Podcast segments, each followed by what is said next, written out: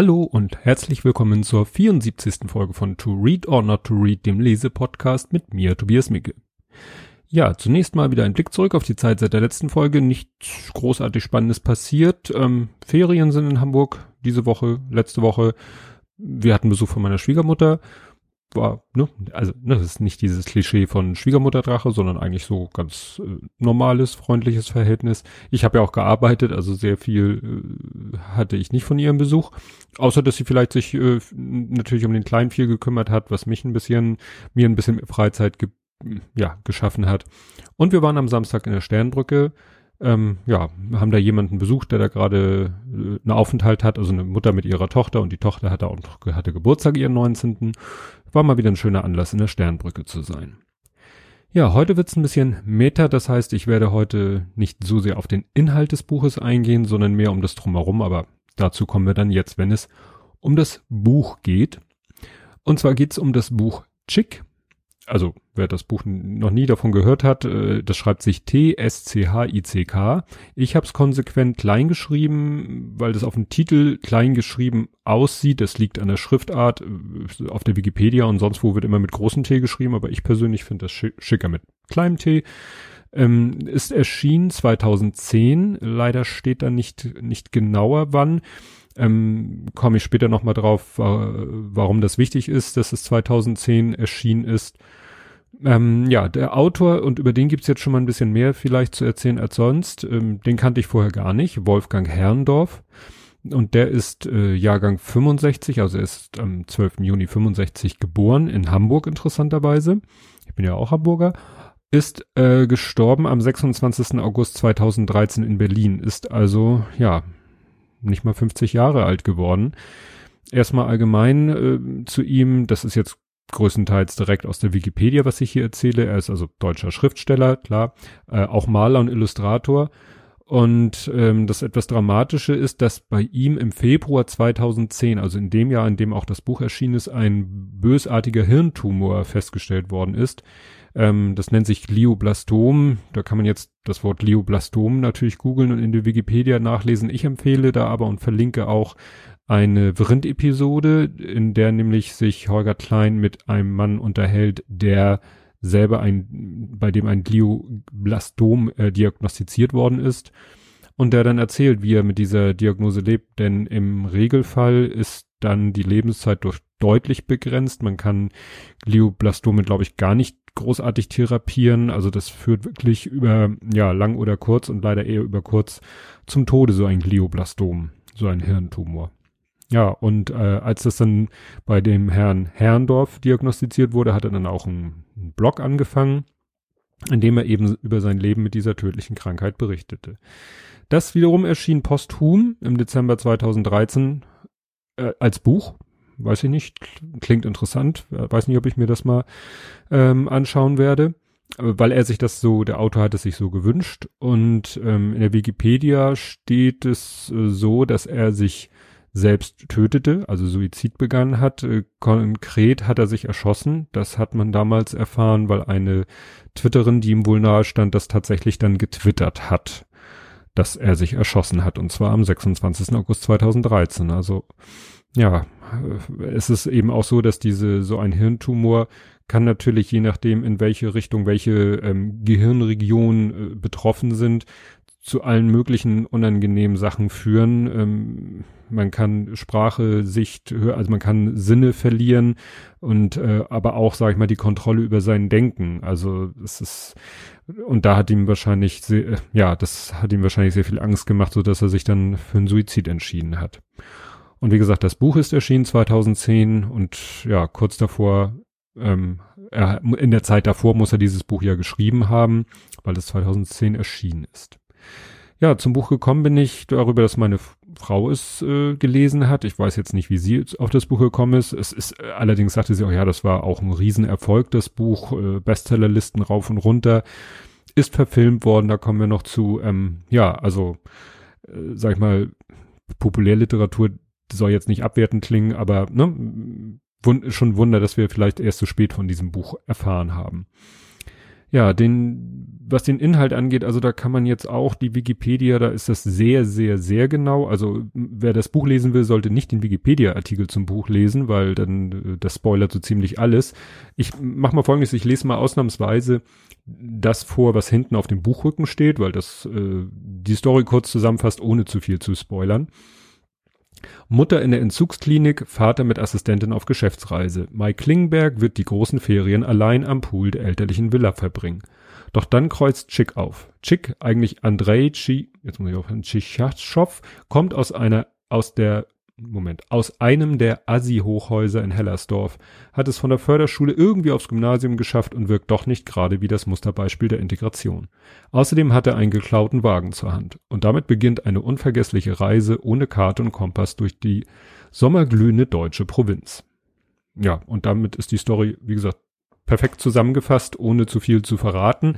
Ähm, ist natürlich jetzt schwer, über so ein Buch dann viel zu erzählen ich, wie gesagt, ich will jetzt hier keine detaillierte Inhaltsangabe des Buches liefern. Ähm, ja, deswegen bewege ich mich heute ein bisschen auf der Ebene da über. Also der Einstieg in das Buch war ein bisschen mühsam.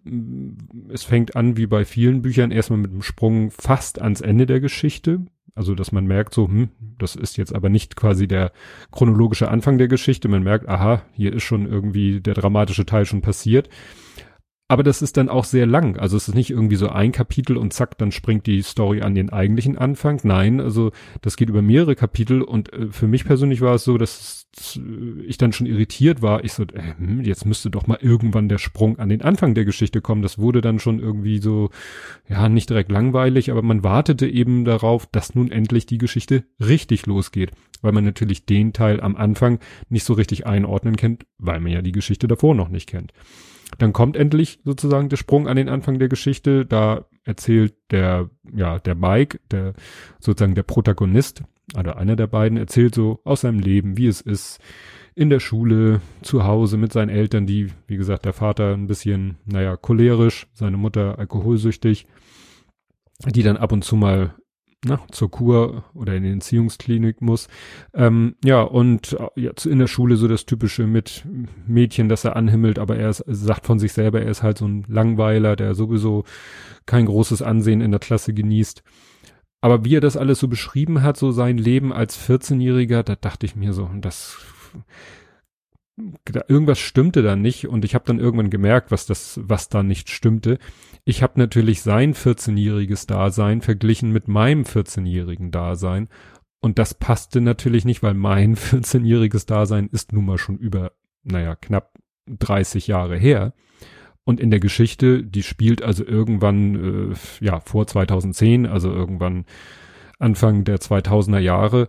Und das ist ja nun zwar auch schon wieder ein bisschen her, aber da waren 14 oder heutzutage sind 14-Jährige natürlich anders drauf, um es mal so platt auszudrücken, als ich damals mit 14 Jahren, mal abgesehen davon, dass jeder Mensch unterschiedlich ist, aber es ist natürlich eine ganz andere Zeit. Naja, und äh, das wurde mir dann klar und dann habe ich auch ein bisschen besser in die Geschichte reingefunden. Was jetzt noch ein witziger Zufall war, dass ähm, am Wochenende lief auf WDR eine ziemlich lange Doku irgendwie so verlinke ich auch die, na, die wilden 80er Jahre oder so. So eine typische Sendung, wo nochmal die Mode der 80er, die sportlichen Ereignisse, also so Jahr für Jahr wird da so durchgegangen. Natürlich mit diesen, wie nennt man das, mit den typischen Greenscreen-Promis, die dann also vor irgendwelchen neutralen Hintergründen oder mit, mit laufenden Filmen im Hintergrund dann ihren Senf noch dazugeben, was dann mal mehr oder weniger witzig ist. Aber es ist dann wirklich für jemanden in meinem Alter, also da, wo es wirklich schon so lange her ist und der wirklich seine Kindheit, Jugendzeit, äh, wie man es gerade auch nennt, wirklich in den 80ern verlebt hat, ist das immer wieder doch interessant, sowas zu nehmen und sagen, ach ja, und stimmt ja, und das war ja da auch noch und so weiter und so fort. Was noch äh, mich da äh, besonders irritiert hat, ähm, war, dass auch in diesem, in dieser Doku so ein paar Sachen aus den 80er Jahren nochmal beleuchtet wurden und dann auch nochmal so, ja, ging dann um das Waldsterben und dann wurde gesagt, ja, das Waldsterben hat sich ja gar nicht als so dramatisch herausgestellt. Und die Bilder, die damals im deutschen Fernsehen liefen, waren auch gar keine Bilder von deutschen Wäldern, sondern aus Tschechien. Also das ne, kam dann gleich wieder so der Gedanke, ach, damals gab es auch schon Fake News, so nach dem Motto, eine grundsätzlich wahre Geschichte wird dann aber bebildert äh, mit Bildern aus einer ganz anderen Ecke der, We der Welt oder Europas und ja, um so ein bisschen Stimmung zu machen, weil es vielleicht in Deutschland noch keine so dramatischen Bilder gab und vielleicht auch nie gegeben hat. Aber das mal so als kurzer Exkurs.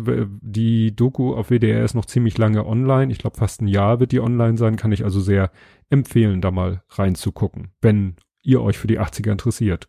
Kann ja interessant sein, egal ob man nun, so wie ich in der Zeit Kind und Jugendlich war oder sie vielleicht gar nicht persönlich erlebt hat, aber die 80er werden ja gerne so, naja, mal wieder betrachtet oder durch den Kakao gezogen. Ja, damit ihr mal so ein bisschen ein Gefühl kriegt für den, für den Schreibstil, weil es ist eben aus der Sicht dieses 14-Jährigen geschrieben und auch, ich sag mal, so ein bisschen in der, in der Denk- und in der Sprache dieses 14-Jährigen. Wollte ich euch mal was vorlesen und zwar eine Szene, die so, ja, wie soll ich sagen, es geht eben darum, sein Vater, seine Mutter ist mal wieder in der Entzugsklinik und äh, sein Vater nutzt die Gelegenheit und macht sich mit seiner Assistentin vom Acker, die ne, blutjung und bildhübsch ist.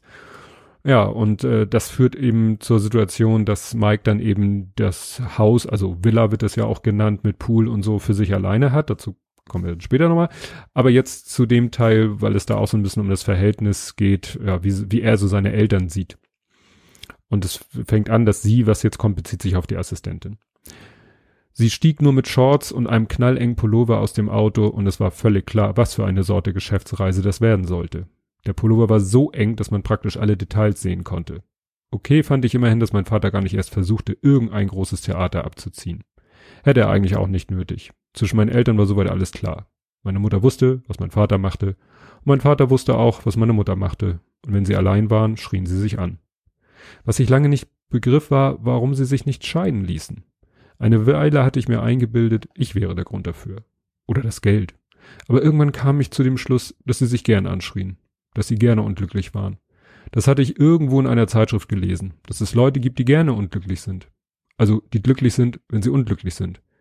Wobei ich zugeben muss, dass ich das nicht ganz kapiert habe. Irgendwas daran leuchtete mir sofort ein, aber irgendetwas leuchtete mir auch nicht ein. Und ich finde, dieses, dieser Abschnitt zeigt ganz schön so die typische Situation eines, um es mal allgemeiner nicht an so einem Alter festzumachen, eines, eines pubertierenden Menschen, der versucht, die Welt der Erwachsenen zu verstehen, ähm, es ihm aber nur teilweise gelingt. Ne? Und dann noch ein anderer Abschnitt, den ich so interessant fand, weil ich mich da auch ein bisschen wiedergefunden habe. Da geht es darum, dass er jetzt eben, er ist alleine in der Villa und ja, will da halt, also nicht, er hat nicht vor, jetzt großartig Party zu machen, weil er ist halt so ein bisschen der Außenseiter in der Klasse, da kommt dann eh vielleicht keiner oder hat auch gar keine Lust zu. Ähm, wer aber kommt, ist die Putzfrau, die, ähm, oh, jetzt bin ich, äh, Vietnamesin ist. Ähm, ja, und die will er auch loswerden. Und er versucht, nun versteht die kaum Deutsch und er versucht irgendwie ihr klar zu machen, so du brauchst hier nicht putzen.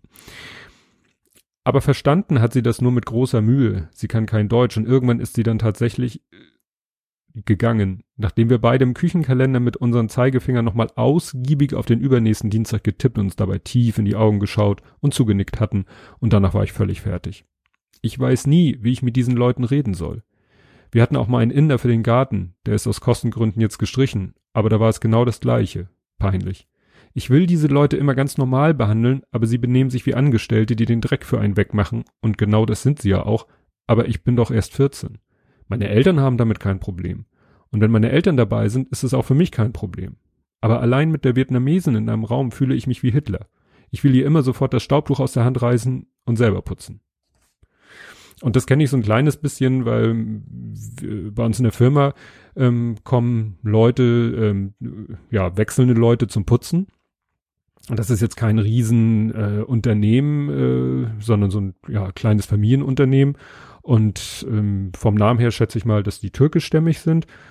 Und der, wenn der Chef selber kommt, ähm, der, der ist mir persönlich immer so ein bisschen zu devot. Das ist mir dann echt unangenehm. Und wenn ich den dann vielleicht dann auch mal dran erinnern muss, dass mal wieder die Fenster, dass mal wieder Fensterputzen dran ist, weil das gehört auch mit zu den Aufgaben, dann komme ich mir auch mal ein bisschen blöd vor, weil der ist, wie gesagt, so das, ja, das, das konnte ich so ein bisschen nachempfinden, dass man da so sich so blöd vorkommt, wenn man so, äh, na, wie soll ich sagen, Gott gegeben ähm, in so einer Autoritäts- oder ja doch, äh, in dem Fall in so einer Auftraggeberposition und Situation ist und muss da Leuten Anweisungen erteilen und kommt sich dabei irgendwie blöd vor.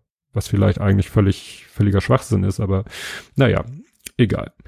So, jetzt muss ich hier mal kurz schlucken, weil ich habe einen neuen Rechner. Das ist, gehört jetzt hier eigentlich gar nicht hin. Aber neuer Rechner bedeutet ja auch neue äh, Erlebnisse. Und das Erlebnis, das ich jetzt gerade hatte, was ich bei dem alten Rechner noch nie hatte, ist, dass äh, der Bildschirmschoner angegangen ist, weil ich das dem neuen Rechner noch nicht beigebracht habe, dass er das gefälligst zu lassen hat. Naja, und deswegen ist mal kurz mein Hauptbildschirm ausgegangen. Und den brauche ich, weil auf dem Haupt Hauptbildschirm sind meine Sendungsnotizen. Gut, da sind wir wieder. Das heißt, ich werde jetzt mal ein bisschen die Maus nebenbei bewegen, aber das konnte ich ja nicht, weil ich vorgelesen habe. Zurück zum Buch. So, und jetzt erzählt er eben so, ne, er hat erzählt, wie es in der Schule läuft, wie es privat läuft, wie es zu Hause läuft. Die aktuelle Situation hat er erzählt, ne, sturmfreie Bude oder wie es heutzutage heißt, sturmfrei. Ne? Also es heißt heute nicht mehr sturmfreie Bude, es heißt nur sturmfrei. Äh, äh, wie nennt sich das? Kurzdeutsch. Naja, und äh, gerade als es sozusagen droht, langweilig zu werden, also ihm und auch dem Leser, taucht Chick auf. Den hatte er vorher zwar in der Schule natürlich kennengelernt als neuen Klassenkameraden mit einem etwas der ein etwas merkwürdiges Verhalten an den Tag legte und der kommt mehr oder weniger zufällig vorbei und dann kommt äh, Stimmung auf. Was mich ein bisschen irritiert hat, als diese Figur oder diese Person äh, Chick in, in das Buch eingeführt wird, wird er von dem einen Lehrer als Mongole bezeichnet, was ich erst nicht so richtig verstanden habe, weil es heißt zwar, äh, es heißt im gleichen Atemzug, er ist, äh, er kommt aus Russland also ich weiß nicht, ob er Russlanddeutscher sein soll, also er kommt aus Russland oder stammt aus Russland, wird dann aber immer als Mongole bezeichnet. Und wo ich dann so, äh, in meinem Kopf hat ist dann irgendwie eine Fehlschaltung kopiert und ich war dann irgendwie, meinen die jetzt Mongo oder Mongo, also Mongoloid, aber das äh, irgendwann habe ich es dann begriffen, als ich Fotos aus dem Film gesehen habe, ja, der soll tatsächlich, jedenfalls ist er so gecastet in dem Film, ähm, mongolischer Abstammung sein. Und das äh, widerspricht sich ja nicht. Ne? Die Mongolei, äh, ich bin jetzt nicht der Geografieprofi, liegt ja auf russischem Gebiet oder äh, auf jeden Fall ist er ein russischer Mongole oder umgekehrt. Und das hat mich am Anfang so ein bisschen verwirrt. Aber wie gesagt, wenn man dann Filmfotos sich anguckt, dann ergibt das alles einen Sinn. Ja, und mit dem Auftauchen von Schick, der dann, wie auf dem Buchrücken beschrieben, dann noch ein geklautes Auto äh, zur Hand hat, nimmt die Geschichte dann Fahrt auf im wahrsten Sinne des Wortes und dann entwickelt sich das, was als Film man als typisches Road Movie bezeichnen würde. Ich weiß nicht, ob es sowas gibt wie Road Novel, weil dann heißt es eben zwei Leute, ein Auto und ab geht die Post. Was natürlich ein bisschen skurril dadurch ist, da sie beide erst 14 sind. Ne? Es ist also nicht so wie wenn zwei 20-Jährige sich ins Auto setzen und durch die Gegend kurven mit Führerschein und allen Schikanen, sondern das sind halt zwei 14-Jährige ohne Führerschein in einem auch etwas gewöhnungsbedürftigen Auto. Ja, den Film, äh, das wollte ich jetzt kurz einschieben, der ist jetzt gerade am 9. März, also vor knapp einer Woche auf DVD und Blu-ray erschienen. Also wer ihn nicht im Kino gesehen hat und vielleicht sagt auch, das Buch interessiert mich, ich habe keine Lust, das Buch zu lesen, kann auch den Film jetzt sich kaufen. Ja, mehr so zum Ende des Buches hin treffen sie dann noch auf ein Mädchen namens Isa. Da entwickelt sich auch so eine kurze Romanze, aber da sie so schnell wieder verschwindet, wie sie aufgetaucht ist in der Geschichte, was ich ein bisschen schade fand, ähm, ja, entwickelt sich da nichts Großartiges draus. Ähm, was sehr interessant ist, es gibt dann ein sogenanntes Romanfragment, das heißt Bilder deiner großen Liebe, ist 2014 erschienen und das, ha das hat Herrndorf geschrieben, aber nicht, ist quasi ein unvollendeter Roman und dann hat irgendwie der Verlag und andere Leute haben irgendwie versucht, aus diesem, was er schon geschrieben hatten, daraus dann doch irgendwie was äh, halbwegs Komplettes zu machen und das nennt sich, wie gesagt, Bilder deiner großen Liebe und das erzählt die Geschichte von Isa. Also sozusagen, was ihr so passiert, bevor sie in der Geschichte auftaucht, also bevor sie Mike und Schick begegnet. Ja, äh, glaube ich nicht darüber hinaus. Interessanterweise steht im Wikipedia-Artikel zu Schick, das wäre die Fortsetzung. Aber wenn man dann den Wikipedia-Artikel von diesem Buch Bilder deiner großen Liebe liest und die Inhaltsangabe liest, dann klingt das nicht wie eine Fortsetzung, sondern quasi wie, ja, wie eine Parallelgeschichte, die eben zeitlich ungefähr gleich verläuft und dann begegnen sich halt diese beiden Handlungsstränge und wie weit es dann darüber hinausgeht, äh, war jetzt der Inhaltsangabe nicht zu entnehmen. Also vielleicht auch mal interessant zu lesen. Ja, klar, irgendwann holt die Geschichte dann den Anfang des Buches ein. Dann geht's halt da weiter, wo man am Anfang des Buches angefangen hat, die äh, Geschichte zu lesen, geht dann noch ein bisschen weiter, mehr oder weniger Happy End. Ja, und äh, ich hatte, wie gesagt, mit, mit anfänglichen Startschwierigkeiten, um bei diesen äh, Auto-Vergleichen zu bleiben, hat mir das Buch dann doch sehr gut gefallen und hat mich auch so ein bisschen eben, ja, an meine Jugend erinnert. Nicht, dass ich mit irgendwie geklauten Autos durch die Gegend gefahren wäre. Ich überlege kurz. Nein, mit geklauten Autos bin ich nicht durch die Gegend gefahren. Ähm, ja, aber doch, dass man so nochmal so an seine eigene, ja, mehr oder weniger wilde Jugendzeit erinnert wird. Kann ich also nur sehr empfehlen, dieses Buch. Oder, wenn ihr sagt, habt kein Buch, Bock, das Buch zu lesen, könnt ihr den Film schauen. Ja, erschienen ist das Buch im Verlag im Pengu, Nein, das ist Quatsch, das habe ich hier falsch äh, vergessen zu, zu aktuellen im Rororo Verlag. Stimmt, das habe ich äh, im Blog-Eintrag geschrieben, aber hier vergessen zu korrigieren. Im, also im Rowold Verlag. Rororo ist ja die Taschenbuchabteilung von ähm, Rowold, wie ihr hört. Tage ich das hier mal kurz ein. Ja, und erschienen ist es als gebundene Ausgabe, als Taschenbuch, als Kindle, E-Book und auch als Hörbuch. Gesprochen von Hanno Ko Koffler. Den habe ich mir Wikipedia-Artikel angeguckt. Ja, das Foto sagte mir was, ist ein Schauspieler, Jahrgang 1980, der schon äh, auch noch andere Hörbücher eingesprochen hat. Es ist auch als Hörspiel veröffentlicht worden, als Theaterstück. Also es ist wirklich, äh, hat äh, ja doch einen sehr großen Erfolg in allen möglichen Formen gehabt, dieses Buch. Ja, und das soll zu diesem Buch gewesen sein. Ja, in zwei Wochen gibt's dann ein Buch, das ich wenig überraschend mal wieder über einen Podcast ja, kennengelernt habe. Das habe ich jetzt gerade angefangen. Da wird's wieder einiges zum Layout und also zum, zum, ja, zum haptischen oder sozusagen haben. Zum Inhalt kann ich noch nicht viel sagen, aber ich will ja sowieso noch nicht zu viel verraten vom nächsten Buch, das ihr dann in zwei Wochen hört. Und bis dahin, tschüss.